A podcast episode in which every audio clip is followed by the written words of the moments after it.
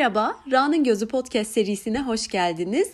Geçtiğimiz gün kendimle kaliteli vakit geçirmek için kahvemi aldım, bahçeye indim. Buz gibi havada atkımı, beremi, eldivenimi takarak kahvenin tadını çıkarmaya çalışırken bir baktım ki tabii ki yalnız değilim. Sosyalleşmeyi çok seven ama sosyalleşme tanımı her birinde farklı olan çok sevgili patili dostlarım, kedilerim etrafımı sardılar. Ben de onları izlemeye başladım ve o esnada aklıma bu bölümü kaydetmek geldi. Çünkü çok uzun zaman geçirdiğimiz kişi ya da kişiler aslında bizim için çok iyi birer kaynak. Bize çok şey öğretiyorlar. Bildiğini düşündüğümüz bazı şeyleri idrak etmemizi sağlıyorlar. Bazen rol model oluyorlar. Bazen de ayna gibi bize görmekte zorlandığımız ya da kaçındığımız şeyleri çok güzel hatta bazen böyle dev gibi yansımalarla gösteriyorlar. Ben de bu bölümü bu yüzden kaydetmek istedim ve bu bahçedeki kedilerle de doğduklarından itibaren doğumlarının da çoğunun pandemiye denk gelmesi sebebiyle çok uzun zaman geçirme fırsatım oldu. Her birinin kendi aralarındaki ilişkiler, karakterleri, e, birçok özellikleriyle ilgili çok fazla gözlem yapma şansım oldu. Şimdi bazı kedilerimle bazı özellikleri eşleştirerek bunlardan bahsetmek istiyorum. Önce kıskançlıktan başlayalım. Benim en kıskanç iki kedim Ebruli ve Mermer. İkisi de çok kıskançlar ama kaynak duyguları her ne kadar aynı olsa da ele alış şekilleri, o duyguyla başa çıkma yöntemleri farklı. Ebruli ben bir başka kediyi sevdiğim zaman kucağıma aldığım zaman bik bik bik diye etrafımda dolaşmaya başlıyor. Yapışıyor bana çok ısrar ediyor üzerime tırmanmaya çalışıyor. Beni de al, beni de sar, işte kucağına al şeklinde ve bazen de kucağımdaki diğer kediden dayak yeme pahasına bunu yapıyor ve asla vazgeçmiyor. Hatta bu yüzden artık ismine bir e, başka bir e, sıfat eklendi ve biz ona Bik Bik Ebruli diyoruz. Mermer ise bir kenarda kendi kendine üzülüyor. içine ata ata böyle gözlerini kısarak bakıyor, çok üzülüyor falan. Onu da ben izlediğim için fark ediyorum. Hatta ortamda başka biri varsa beni uyarıyor. Mermer krize girdi, çok üzülüyor, içine atmaya başladı diye. Onu da oyuna dahil etmeye çalışıyoruz. Yani burada izlediğim ve gördüğüm şey aslında az önce söylediğim gibi kaynak duygu aynı, ele alış şekli farklı. Ben ikisinin de davranışını çok sağlıklı bulmuyorum. Biraz uçlarda buluyorum. Daha dengeli, daha orta bir yerde olmaları sanki daha güzel olurmuş gibime geliyor. Ee, ama aralarından bir seçim yapacaksam sağlıklı duruş açısından Bik Bik Ebruli'nin duruşu her ne kadar biraz yapışkan ve ezik görünse de daha sağlıklı geliyor. Bik Bik açısından daha sağlıklı çünkü iletişimini ve ihtiyacını ortaya koyuyor. Ben bundan rahatsız oluyorum. Lütfen bana da elini uzat. Benimle ilgilen diyor. Mermerse başkası benim ne hissettiğimi anlasın ve bana ilgi göstersin tarafında. Evet çok şanslı ben bunu görüp ilgilenebiliyorum ama hayat her zaman böyle bir yer değil. Ve diğer bir konu travma travmatik durumlar, başına gelen kötü olaylar ve sonrasıyla ilgili. Burada da sosyal medyada çok ünlü olan kedim Şirret'ten bahsedeceğim. Ona e, kısaca değil uzunca Şirret kesik kuyruk delik kulak diyoruz. Sosyal medya ismiyle de Şirretli Cat. Şimdi daha önceki bölümlerde ya da sosyal medyada zaten böyle fotoğraflarını, videolarını paylaşarak bahsetmişimdir. Bebekliğinden itibaren başına gelmeyen kalmadı. Daha böyle aylık bebekti. İşte kuyruğu bir arabanın bir şeyine sıkıştı, koptu, kuyruksuz kaldı. Omurga gelişimi o yüzden durdu. Minicik, minyon bir şey kaldı ama omurgası gelişmiyor. Bacaklar uzadı, değişik bir tip oldu. Bir tane kulağı delindi. Nasıl delindi hala bilmiyoruz. Bir tane kulağı kırıldı, bükük hala. Burnu düştü. Sonradan burnunun bütün dokusu yeniden oluşmaya başladı ama hala tam yerine oturmuş değil. Gibi gibi gibi birçok olaya karıştı kendisi. Ve e, ailesiyle de ilgili şöyle bir şey var. E, annesi ve beş kardeşi hastalıklardan kırılarak peş peşe öldüler. Sülaleden hayatta bir tek Şirret kaldı. Ve bu kadar fiziksel olarak travmatik geçmişten sonra hiç travma geçirmemiş normal bir canlı gibi hayatına devam ediyor. Evet bazı tipik özellikleri var. Adını da boş yere şirret koymadım. Durduk yere olay çıkarır, yerinde duramaz, pire gibi hareket eder. Hatta bazen böyle durup bakarız deriz ki ya kedi dışında her şeye benziyor. E, ama normal hayatına dimdik bir şekilde devam ediyor. Sadece muhtemelen daha önceden geçirdiği çokça kaza sonrasında sürekli tetikte ve çok ama çok güçlü bir duruşu var. Sanki ruhsal dayanıklı, e, dayanıklılığı böyle ruhuna e, iyice böyle yerleşmiş ve fiziksel olarak da bir böyle koruma alanı yaratmış kendisine. Bunu ben şu an uyduruyor olabilirim ama e, hissederek söylüyorum. Onu bunca zamandır izleyen biri olarak. Sanki hani herkes ondan post travmatik sendromlar, travma sonrası bozukluklar beklerken e, post travmatik gelişim sergiliyor. Post travmatik growth deniyordu sanırım buna yanlış hatırlamıyorsam. Hem içsel hem dışsal olarak her şeye her an çok hazır, özgüveni çok yerinde. Sanki öldürmeyen şey güçlendirir e, mottosuyla hayatta bir duruş sergiliyor ve ben ona baktıkça diğerlerinin çünkü bazen kaprisleri, mırın kırınları falan oluyor ve ben şey diyorum ya bunun başına gelmeyen kalmadı. Sen şimdi tırnağının ucu şey oldu diye gelip bana ağlıyorsun dediğim oluyor. Tabii dediklerim beni anlıyor mu anlamıyorlar. Önemli olan zaten benim şirretin bu güç, güçlü duruşundan, ruhsal esnekliğinden ilham almak. Şimdi gelelim başarı konusuna. Tabii ki başarı konusuna en çok kim yakışır? PM Ses Kamuf. Eğer Kamuf'un bir sloganı olsaydı istikrar mucizedir olabilirdi. Ya da oradaki istikrarı takıntıyla da değiştirebilirim. Obsesyon mucizedir şeklinde bir şeye taktı mı, bir şeyi istedi mi sonunda onu elde etme gibi bir e, döngüsü, grafiği, paterni artık ne denirse adına böyle bir şeyi var. Hatta bazen hayır canım o mu karar verecek biz mi onun istediğini yapacağız diye kendi kendimize kararlar aldıktan kısa bir süre sonra kendimizi onun istediği şeyi ona verirken buluyoruz. Bir keresinde de ben evde yokken bir komşumuza o kadar baskı yapmış ve o kadar canından bezdirmiş ki kadın evinde kedi maması ve ona o an yedirecek bir şey olmadığı için kamufa tereyağlı omlet yaparak bahçede servis etmiş. Böyle bir tarafı var. Bazen sinir bozucu oluyor. Bazen böyle nasıl ya falan diye böyle bir tribe giriyorsun. Ama şu şeyi izlediğimde hani o döngüsünü Bazen saygı duyduğun için ya diyorsun bu kadar saattir bunu ısrarla söylüyor ve artık yani ben buna saygı duyarım. Bu kadar bir istikrar, duruş, bu kadar çaba. Bu, bu saygı nedeniyle ona veriyorsun. Bazen sadece ondan kurtulmak için, o detone sesini duymamak için istediğini bir şekilde veriyorsun ve yüzde yüz başarıya ulaşıyor. Şimdi burada her ne kadar e, obsesyonunu ve diğer insanları ve canlıları hiçe saymasını pek takdir etmesem de ya istediği şeyden bir kere çok emin, ne istediğini biliyor ve bunu dile getirmekten, bunu tekrar etmekten de geri durmuyor. Yanlış hatırlamıyorsam Adam Grant'in orijinaller kitabında bahsediyordu bundan.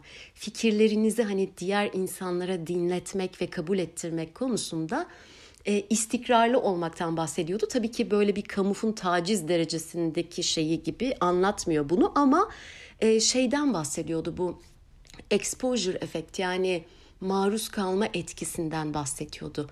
Sen e, düzenli bir şekilde fikrini çok rahatsız etmeden de olsa hani bir ortaya koyarsan altını çizersen insanların o fikre yaklaşımı, sempatisi daha yüksek oluyor. E, bizim üzerimizde nasıl bir şey uyguladığı da buradan belli sanırım. Diğer bir konu zen. Gündelik hayatta zen pratikleri bölümü yapmıştım. Aslında o bölümü gümüşle yapabilirmişiz. Tam bir zen budizmi ustası gümüş.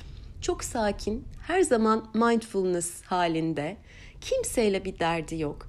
Hiç kimseyi merak etmiyor hiç kimseyle ilgilenmiyor ama bunu böyle çok egoistik bir taraftan, bir kibirli bir taraftan da yapmıyor. Gerçekten olduğu haliyle çok sakin, çok yumuşak.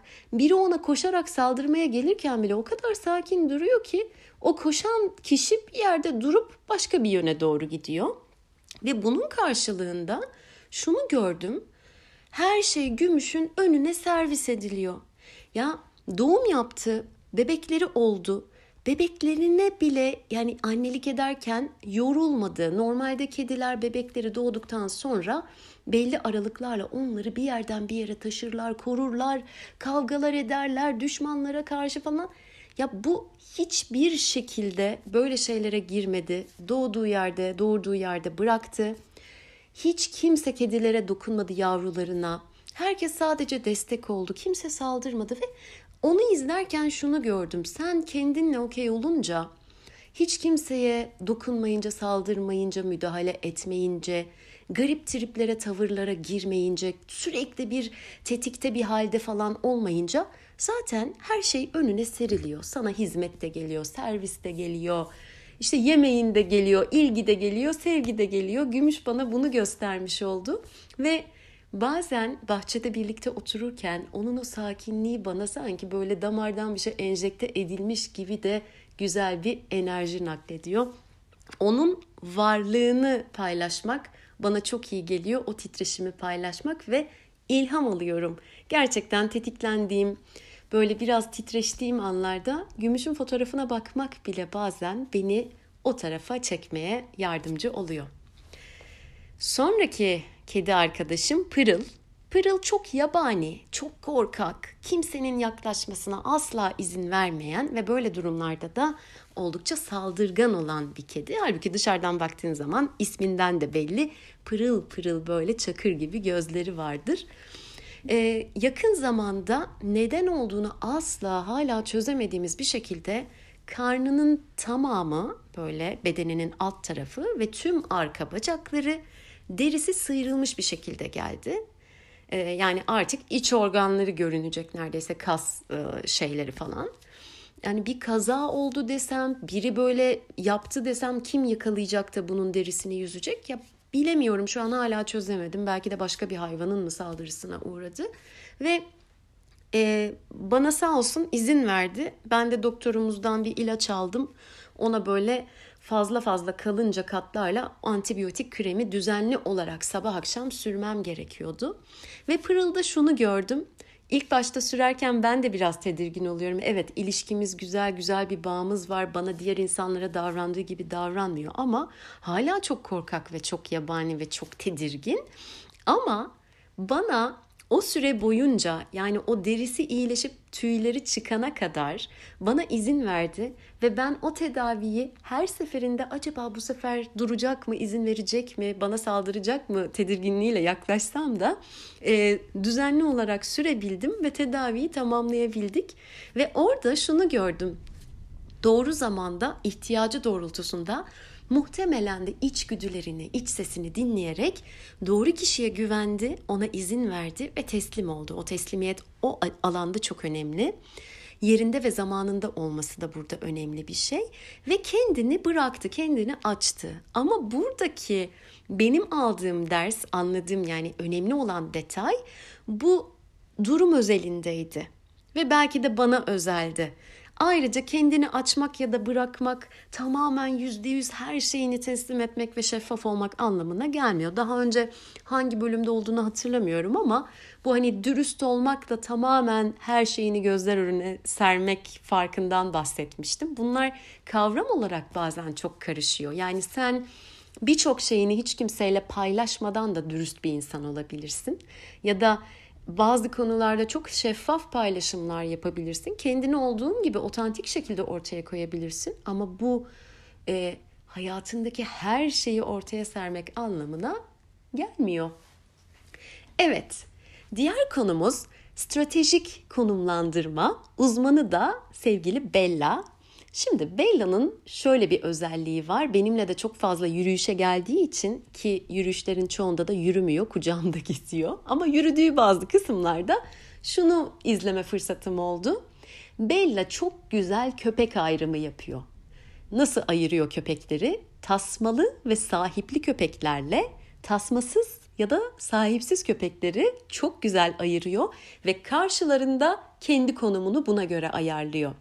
Eğer bir köpeği sahibi gezdiriyorsa, tasmasını sahibi tutuyorsa inanılmaz kibirli bir duruş sergileyerek köpeğin burnunun dibine kadar gidip hırlayıp tıslayıp köpeği delirtip sinirlendiriyor ve bundan inanılmaz bir zevk alıyor. Ama eğer sahibi köpeğin tasmasını açmış köpeği koşturuyorsa parkta bahçede falan sinsice bir ağacın dibinde duruyor ve sadece izliyor. Yani aslında iş hayatında çokça bahsedilen durumsal liderliği sahada gerçekleştiren bir arkadaş Bella. Köpek aynı köpek, Bella aynı Bella, bahçe aynı bahçe ama durum ve konum sürekli değişiyor. Ve orada dikkatimi çeken bir diğer şey ego yapmıyor bu durumsal değişiklikler arasında. Yani e, işte e, tasmalı köpeğin karşısında kibirli duruşundan tasmasız bir köpek geldiği zaman saklanmaya geçişinde ya bana hiç yakışmaz daha demin şöyle duruyordum neden şimdi böyle yapıyorum nasıl bir görüntü vereceğim falan gibi kaygıları olmadığı için çok çevik ve esnek bir şekilde hareket edebiliyor. Böylece sonrasında ağlayarak günlüğüne yazmasına da gerek kalmıyor. Şimdi ilişkilere gelecek olursak, ilişkilerde kredi konusu, kredi toplamak, kredi sahibi olmak bu hem bireysel ilişkilerde hem de gruplarda geçerli olan bir şey. Yine Adam Grant'e referans vereceğim burada. Çünkü yanılmıyorsam yine orijinaller kitabında hani statü sahibi olabilmek için e, sana iş yerinde verilen bir title falan yetmiyor. Senin o krediyi toplaman, o statüyü elde etmen gerekiyor. Yani senin orada belli bir süre e, geçirmen, o insanlara güven vermen ve sonrasında sözünü e, fikirlerine değer vermeleri için, sözünün bir anlamı olabilmesi için o krediye sahip olman gerekiyor. Bununla ilgili de vereceğim örnek Mira ile ilgili. Şimdi Mira'da oldukça yabani e, birçok e, diğer kediyle, köpekle, insanla anlaşması çok zor olan değişik bir tür. Genelde onunla belli bir süre zaman geçirenler, onu gözlemleyenler mutlaka yani hiç şaşmaz bana dönüp bence bu kedi değil. İşte fiziksel olarak dişleri de farklı, şu da farklı, zaten sesi de şöyle falan gibi yorumlar yaparlar. Ama Mira'nın şöyle bir özelliği var. Bağ kurduğu zaman çok derin bağlar kuruyor. Güven veriyor. O güveni almışsa zaten o bağ kurabiliyor. Ve sende şöyle bir etki yaratıyor. Gelip mesela sana çok bağırıyorsa, sana gelip gelip seni bir yere doğru götürüyorsa falan diyorsun ki bana bir şeyler anlatmaya çalışıyor. Normal şartlarda diğer kediler ya da köpekler sürekli bir şeyler söylüyorlar, sürekli koşturuyorlar, sürekli bızıldanıyorlar, sürekli bir şey istiyorlar falan ama sallamıyorsun belli bir noktadan sonra. Ama Mira ağzından böyle azıcık bir ses çıkıyorsa bir anlamı vardır ve arkası hiçbir zaman boş çıkmıyor. Önceki e, sene de bana doğum yapmadan bir gün önce beni böyle sürükleye sürükleye komşunun bahçesinde ki e, komşumuz yurt dışında yaşadığı için tamamen böyle bir Amazon ormanları gibi bir bahçesi var. Orada bir çalılığın altında sürekli beni götürüyordu. Sürekli e, böyle üstümden tişörtümü falan tuta tuta. Önce anlam verememiştim ve sonra o gece orada doğum yaptığını görünce dedim ki ya bu bana doğum yapacağı yeri gösteriyor herhalde şey için. Hani sonrasında beni unutma mamamı suyumu buraya getir çocuklarım burada çocuklarımla da ilgilen. Ki az önce anlattığım Mermer Mira'nın kızı. Neyse Kamuf da Mira'nın annesi. Bu bilgileri siz ne yapacaksınız bilmiyorum ama e, böyle bağlantılarımız da var. Neyse. Geçenlerde de Mira e, böyle bahçede oturuyorum geldi bağırdı geldi bağırdı. Ben de şey dedim ya tamam artık ya bununki de şımarıklık herhalde falan. E, acıkmış mı olabilir diye düşündüm. Gittim mama koydum. Mamayı yemedi mamaya dokunmadı. Ben böyle şey oldum yani yine dedim bunun kaprisine yenildim. Kandırdı beni derken şöyle bir kafasını yan çevirip kaldırdı ve boynunun arkasının yaralı olduğunu gördüm. Ve durdu orada durdu. O benim ona mama koyduğum kiler odamız var. Orada durdu. Ve ben her zaman elimin altında ilaçlar bulundururum. Ona merhemini sürdüm ve pıtı pıtı pıtı pıtı huzurlu bir şekilde gitti. Bir daha da bağırmadı. İkinci gün tekrar geldi. Tekrar sürdüm.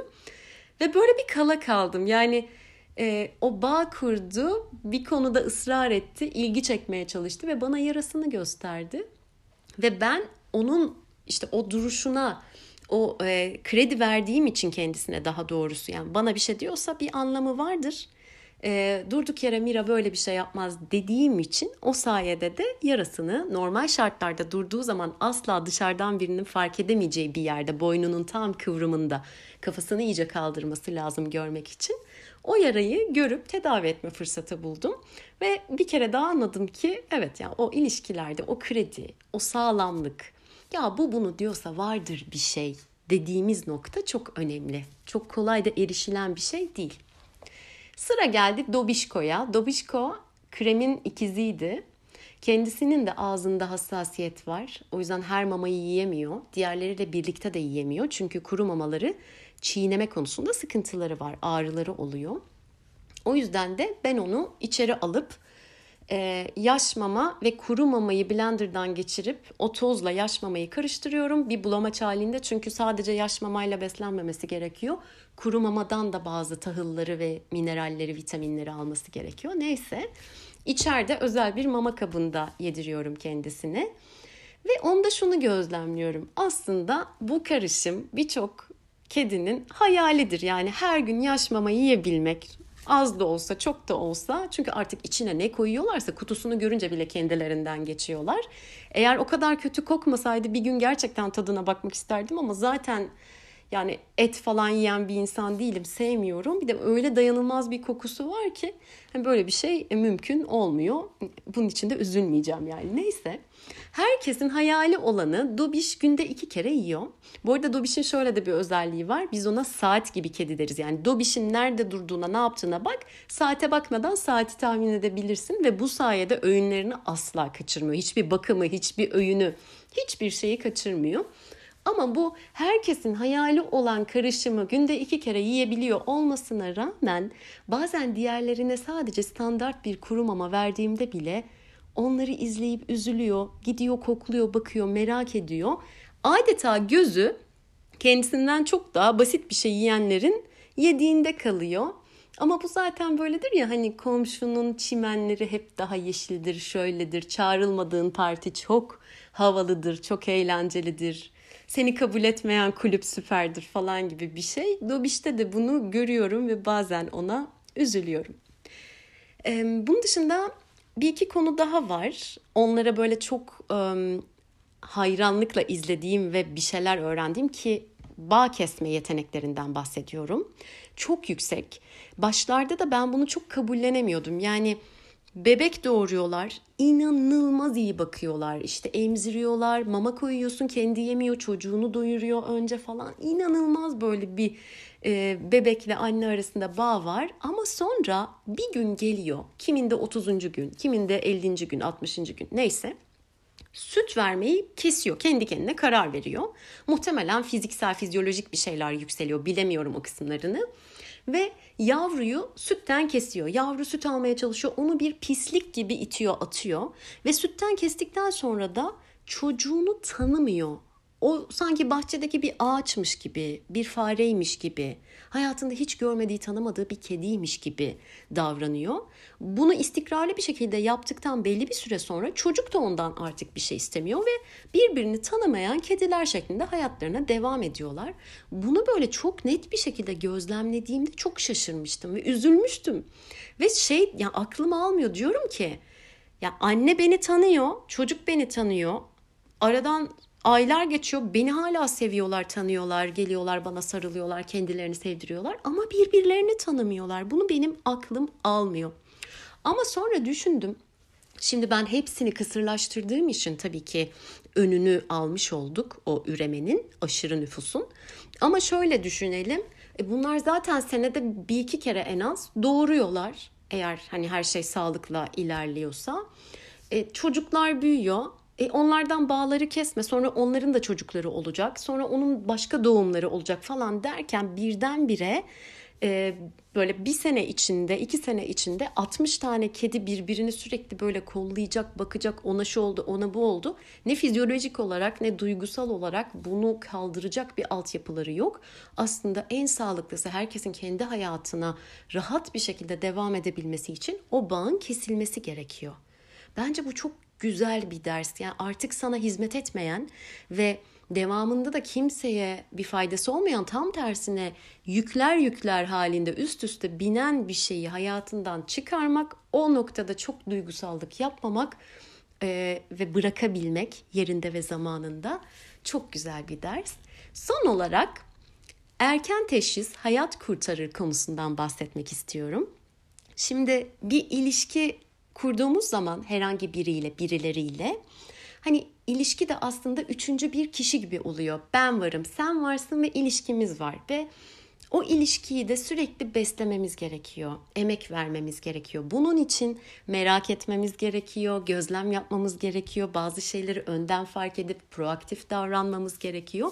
Burada sağlıklı merak ve gözlem çok çok kıymetli ve benim de bahçedeki kedilerle ilgili şöyle tecrübelerim var bunların artık o kadar net biliyorum ki nasıl hastalanıyorlar, nasıl tedavi oluyorlar, neler başlarına gelebiliyor, hangi ilaç neye iyi geliyor ve daha önce mesela tecrübesiz olduğum için maalesef ki e, doğru zamanda müdahale edilemediği için kaybettiğimiz kediler olmuştu. Onlar da bana müthiş dersler bıraktılar hem duygusal olarak hem de e, tıbbi olarak diyeceğim. Çünkü artık elimin altında bazı ilaçları sürekli bulunduruyorum ve artık özellikle bazı hastalıklar konusunda işte iltihaplı bazı durumları oluyor ya da kedi koronası geçiriyorlar. Artık o kedi geldiğinde bakışından, kokusundan, ağzının kenarındaki bir salyadan bile hemen yakalayıp hemen işte doktorla konuşup elimin altındaki ilaçlarla da onların tedavisine başlıyorum ve bu sayede çok fazla kedi bağışıklık kazanıp aramıza sağlıklı bir şekilde geri döndü. Ve bu ilişkideyken izlemek, bakmak, o merakı sürdürüyor olmak ee, ama bunun böyle sağlıklı bir düzeyde olması, obsesif ve kontrolcü bir şekilde olmadan bunu yapabilmek gerçekten benim hayatımda onlarla olan ilişkimde de hem çok güzel sonuçlar yani hayat kurtarma şansı veriyor. Onun dışında da genel anlamda da bana çok güzel bir ders verdi. Ve şöyle de bir şey var. Bunun tam tersini düşünelim. Eğer o kişiyi o kadar merak etmiyorsan, o kadar onunla ilgili hiçbir değişikliği fark etmiyorsan, artık ilgi alanının dışına doğru gittiyse belki de kedilerin yaptığı gibi doğru yerde ve doğru zamanda bağ kesmeyi becerebilmek, bırakabilmek çok kıymetli gibime geliyor. Diyerek bu kedilerle ilgili ya da onlardan aldığım hayat derslerinden e, bahsettiğim bu bölümü burada bitiriyorum. Sonraki bölümlerde görüşmek üzere. Hoşçakalın.